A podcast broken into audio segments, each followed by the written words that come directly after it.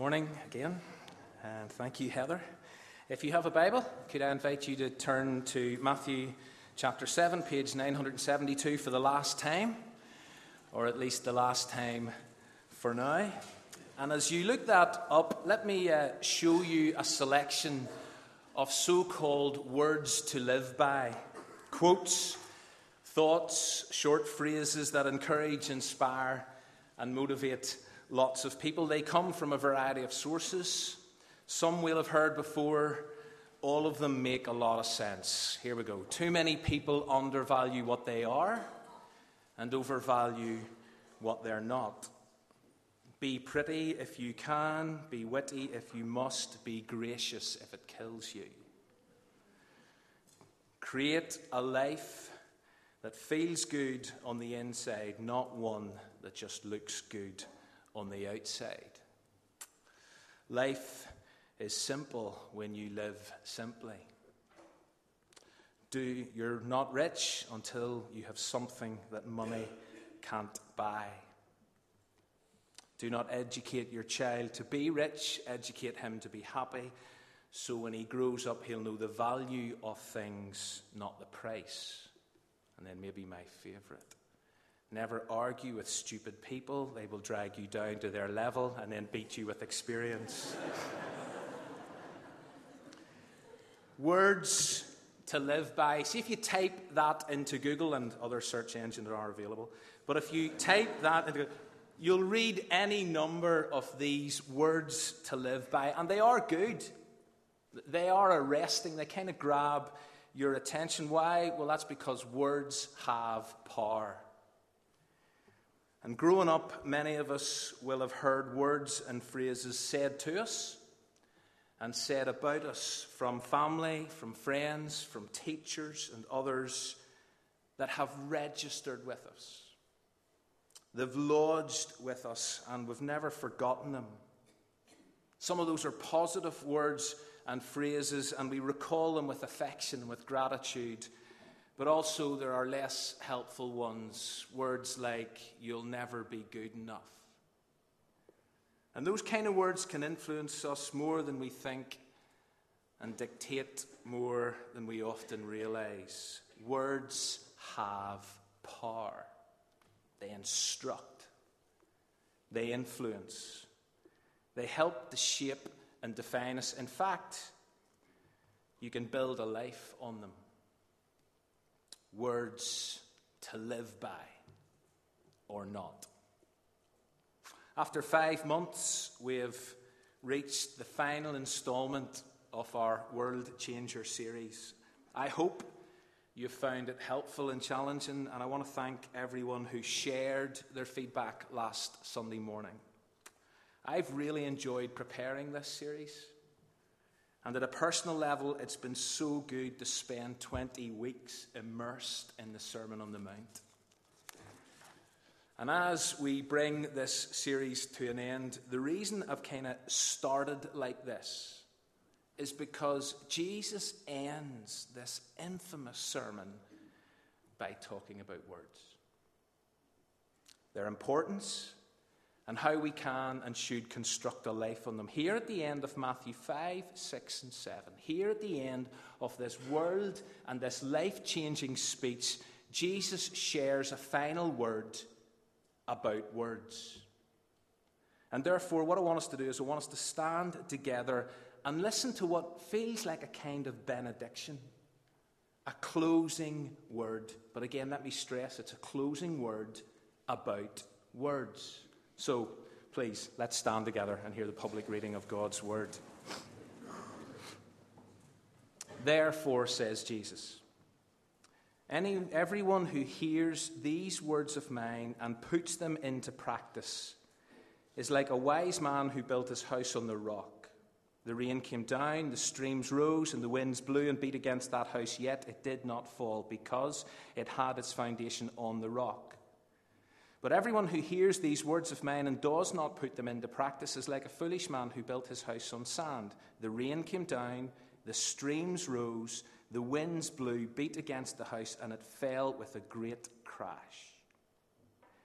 When Jesus had finished saying these things, The crowds were amazed at his teaching because Jesus taught as one who had authority and not as their teachers of the law.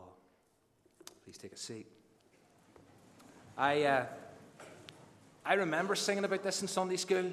We kind of sang one of those, like, how long is it since you've sang that song, Don't Build Your House in the Sandy Ground? But I can remember, you know, the other one, The Wise Man Built His House Upon the Rock. Many people can remember singing that. And you know that bit where, it, what was it? Uh, and the rains came down and the floods did what? Oh, come on, get into it a bit more than that. The rains came down and the floods came. Brilliant, great, right? Not a great song. But the thing is, I've no doubt that these words at the end of Matthew 7 are familiar to probably every single person sitting in this room this morning. They're pretty straightforward, they're not that complicated. And as I've kind of thought and prayed about this morning, one of my key concerns is that I would stick to these words, that I would not get in the way of them this morning that I'd not try to overanalyze them. See, right at the end of this sermon, we're confronted with words that stress the importance of words. Or rather, stress the importance of what we do with words. But not just with any words. And here's where everything changes and shifts because the critical issue at stake now is what are we going to do with Jesus' words? And as we reach the end of this series, here is the big challenge. Here is the ultimate challenge. What are you and I going to do with Jesus' words? And we can do one of two things. Either you can hear them and put them into practice, or you can hear them and that's it. You just hear them. And depending on what we do, will determine who we're like, either a wise or foolish builder. Depending on what we do, will determine what we're building our lives on, either rock or sand. And determining on what we do with them will dictate the stability of our lives, whether the inevitable storms that when they blow up, including the perfect storm, whether our lives will just come crashing down around us. Therefore, says Jesus, everyone who hears these words of mine, every disciple, every eavesdropper in that original crowd who were amazed at the teaching of Jesus we just heard, every single person. So, every disciple, every eavesdropper, every one of us who has engaged and listened to the teaching of Jesus during this series, everyone who hears these words of mine, says Jesus. Now, that doesn't just refer to the previous verse, it doesn't just refer to the previous few verses. It refers to the whole Sermon on the Mount, beginning at Matthew chapter 5, verse 3.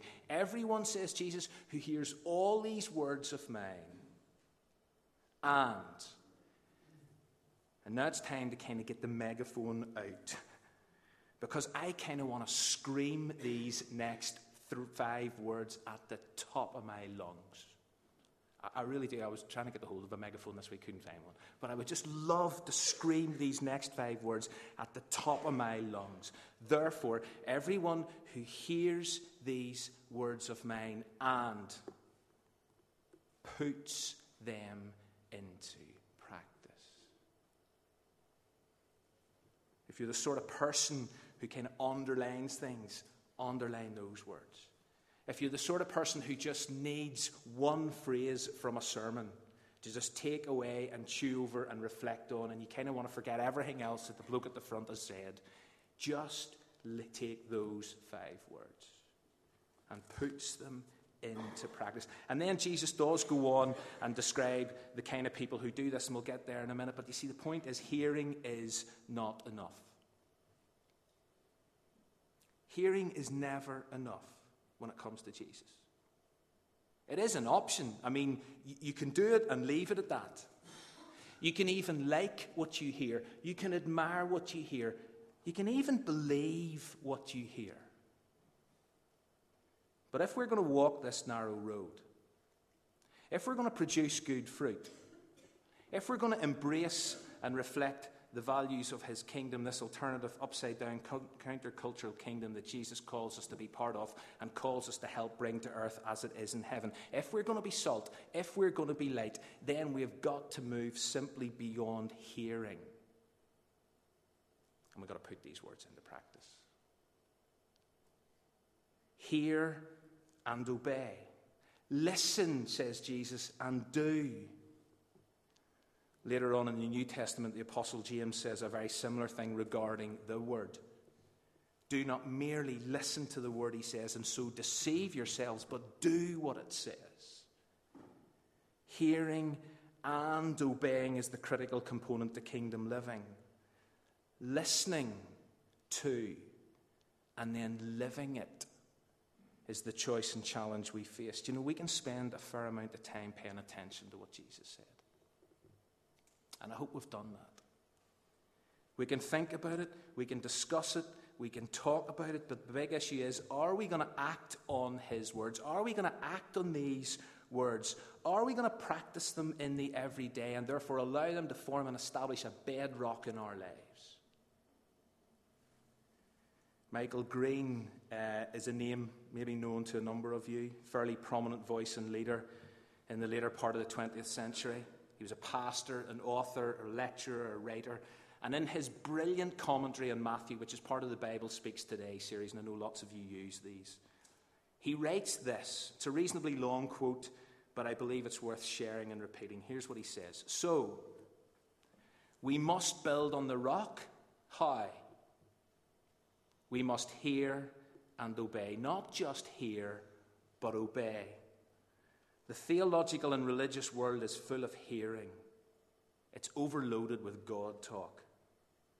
What will thrill the heart of God and make the pagans realize that the gospel is true is practical, generous obedience.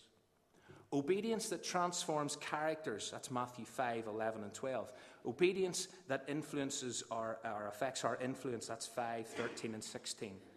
Obedience that shows itself in practical righteousness, that's Matthew 5, 17 to 48. Obedience that touches our devotional life, that's Matthew 6, 1 to 18. Obedience that radically alters our ambitions, that's Matthew 6, 19 to 34.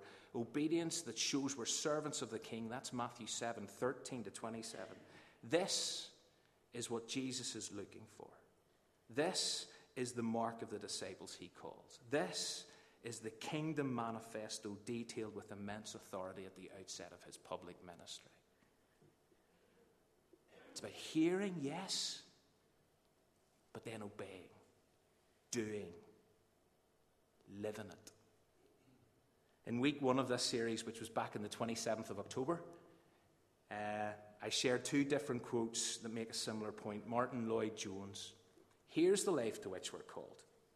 I'm maintain if only every Christian in the church today, and it's this, but we're living the Sermon on the Mount, then the great revival for which we are praying and longing could already have started. Amazing and astounding things would happen. The world would be shocked, and men and women would be attracted to our Lord and Savior Jesus Christ when we are living it. Not just hearing it, not just believing it. Or, as John Stott famously said, if the church realistically accepted Jesus' standards and values as set forth in this sermon and lived by them, it would be the alternative society Jesus has always intended it to be and would offer the world an authentic Christian counterculture, hearing and doing, listening and living, or to emphasize something we've highlighted before orthodoxy and orthopraxy. Orthodoxy and orthopraxy right belief and right practice. Do you know it is important what we believe? Please hear me in this this morning. I don't want anybody to go away and say, well, hang on a minute, see is slightly dodgy. Right? It is really, really important what we believe, but it's critical we live it out. It's critical we live it out. And this came up uh, recently whenever we reflected again on the Good Samaritan, where the teacher, the expert of the law, comes to Jesus and he wants to know, Jesus, how do I inherit eternal life? And he actually believed that the most important thing in life was to love God with all your heart, soul, strength, and mind, and love your neighbor as yourself. That was a right belief. And Jesus affirmed that right belief in this teacher or this expert in the law. But what did Jesus immediately say to him after he affirmed this right belief? He said, Okay, go and do this, and you will inherit eternal life. Go do it. Not enough just to believe it, you've got to go and live this out. Love God with your heart, soul, strength, and mind. Love your neighbour as yourself. The expert in the law kind of got it, but he was still a bit unsure about the identity of his neighbour, and so Jesus told that rather provocative little tale about the Good Samaritan. And then it ended up with Jesus saying, What to him? Go and do likewise. It's about belief and behaviour. It's about head, it's about heart, it's about hands. It's about hearing and doing, listening and living. It's about orthodoxy. It's about that journey, actually, from orthodoxy, right belief, to orthopraxy, right practice. Back to Matthew 7, at the end of this sermon, Jesus lays down this relatively clear challenge Are we going to hear these words and do them? Are we going to put them into practice? Are we going to go into our rooms and pray in private? And when we do, are we going to pray, Our Father in heaven, hallowed be your name, etc., etc.? Are we going to love our enemies? Are we going to store up treasure in heaven? Are we going to stop judging others? Are we going to make sure that our yes is yes and our no is no? Are we going to turn the other cheek? Are we going to go the extra mile? Are we going to enter through the narrow gate? And walk the way of the cross? Or are we going to hear these words and leave it at that? Just hear, admire from a distance. But please be clear on something. Doing what Jesus says or not doing it. Hearing what Jesus says and not putting it into practice. This is what makes the difference between a house that stays standing in a storm and a house that comes crashing down around you. It is our life. It is. And so, in some ways, every single one of us has to choose what are the words we're going to live by? Whose words are we going to live by? The wise man hears and heeds, the fool simply hears. I find it interesting that, that both houses experience exactly the same weather conditions. Just because you're wise, just because you've chosen to build your life on the words and teaching of Jesus, doesn't mean that you're immune from downpours rising rivers, strong winds, or from taking a beating. Both houses, both types of people, both kinds of lives are subject to the harsh realities of the elements. The sun shines on the righteous and the unrighteous, to quote Jesus earlier in this sermon, but it also pours like mad on every single human being. Here's the difference the life built on rock the life that's built on hearing and applying the words of Jesus has an inevitably stronger foundation that offers hope and stability and strength in the midst of the inevitable storms of life. What words are you going to live by? What words am I going to live by? Whose words am I going to build my life on? They are this important, and without being over dramatic, it is actually the difference between survival and destruction. It's actually the difference between standing and falling. And so we as a church have heard and listened to these words for five months now. Five months. And as we finish this series, the question is what are we going to do with them? What kind of foundation are we going to lay in our individual and in our corporate lives from here on in? What's our response going to be to this world changing and life changing speech? In the very first book of the Old Testament, God speaks creation into existence. God words bring life. In the very first book of the New Testament, we have listened as Jesus speaks a new people into existence a kingdom people, a new community of the called and the blessed, the salt of the earth and the light of the world, and we have listened hopefully intently as Jesus has spoken words telling us what life in this alternative kingdom is like in the here and now. And therefore, as we reach the end of what he's got to say for now, the challenge is this Are we going to live this? Are we going to not just hear this, but are we going to put it into practice? Are we going to be wise and follow it through, hear and heed? Are we going to accept and live by these words or not? And I was thinking of why, why sometimes do we struggle with this? Why, why might we not do this? And I think there are lots of reasons. Let me give you two. One is that we are surrounded by so many competing voices and different words. Voices and words which clash with Jesus, which tell us, listen, it's okay to lust. It's okay to get angry. It's okay to withhold forgiveness. It's okay to hold a grudge. It's okay to seek revenge. It's okay to accumulate a whole pile of stuff on earth. It's okay to judge. It's okay to lie. It's okay to stick with the broad road. It's madness to turn the other cheek and go the extra yard, never mind the extra mile. We have heard and we hear so much said by so many others. And Jesus tells us something radically different, but the problem is Jesus' voice just gets drowned out or written off. Because it's nonsense to so many people. Live this way is crazy. And my hope and prayer is that although this series might be finished, we will keep these words, His words, in constant playback. And the second problem is, and, and maybe this is just me, but the second problem is, you see, I don't think I've got what it takes to live this life. I don't think I've got what it takes to put these words into practice. Hearing, I can do. Even believing, I can do. It's the doing what I hear is the tough bit. And whenever I read words, to quote a few more from this sermon, be perfect as your heavenly Father is perfect, it just ramps up the tension for me. But it's then that I've got to realize that it's not simply about what I do.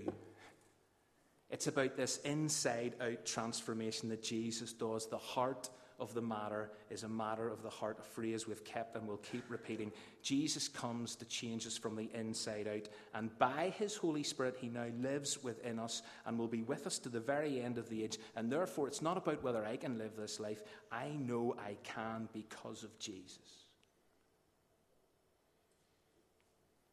I know I can because He lives within me, dwells within me. We've looked at this by His Holy Spirit. And that's why I need to keep asking for more. I need to keep seeking after. I need to keep knocking the door down to get more of the Holy Spirit in my life to enable me because He's the one who empowers me to live this life. We have everything we need. Every single Christian in this room this morning has everything you need to live this life, to put these words into practice. We have everything we need for all godliness. But with choices to make. And I strongly believe this, and I'm passionate about this, but I believe we have choices to make. We can be a Christian and not live this. With choices to make, with decisions to take. I hear this and I put it into practice. And I'm like a wise man who builds his house upon a rock. Or I hear this and I don't put it into practice. And I don't love my enemies. And I don't forgive. And I don't walk the extra mile. And I don't turn my other cheek. I can do this. I can simply hear it and leave it at that. I can believe it. I know we're so good at believing. But unless it impacts my behavior, I'm not sure there's any point in believing it. And there is a sense as we come to the end this morning that this, this requires a response. And therefore, as we close this morning, And as we close this series, I do want to give us as a church an opportunity to mark this moment. And we're going to sing a song to finish Lord, you have my heart. And I'll search for yours. And it's a song that talks about, let me be to you a sacrifice. And I will praise you, Lord. And it is a song of commitment and intention. And we're going to remain seated as, as we sing it through a first time.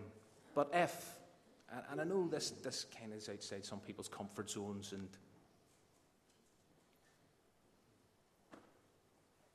hey ho. I know this is outside some people's zones, but the second time we sing this through, if you've kind of heard these words of Jesus over the past five months, maybe you've only been here for a few weeks, that's okay. But if you've heard these words, and it is your desire, know what I'm saying? It's your desire, it's your heart's desire to not just hear them, but to actually put them into practice, to live them in the everyday. Then, whenever we come to sing this song through the second time, I'm just going to invite you to stand. Just to mark this moment, to mark the end of the series, to say, Yeah, Jesus, I've heard these words, and I want to put them into practice. I don't want anybody feel under pressure to do something they don't want to do. I just want to give an opportunity to mark it. So we're going to remain seated as we sing it through the first time. And if you do want to kind of put a bit of a marker down this morning, then I invite you to stand as we sing it through the second time.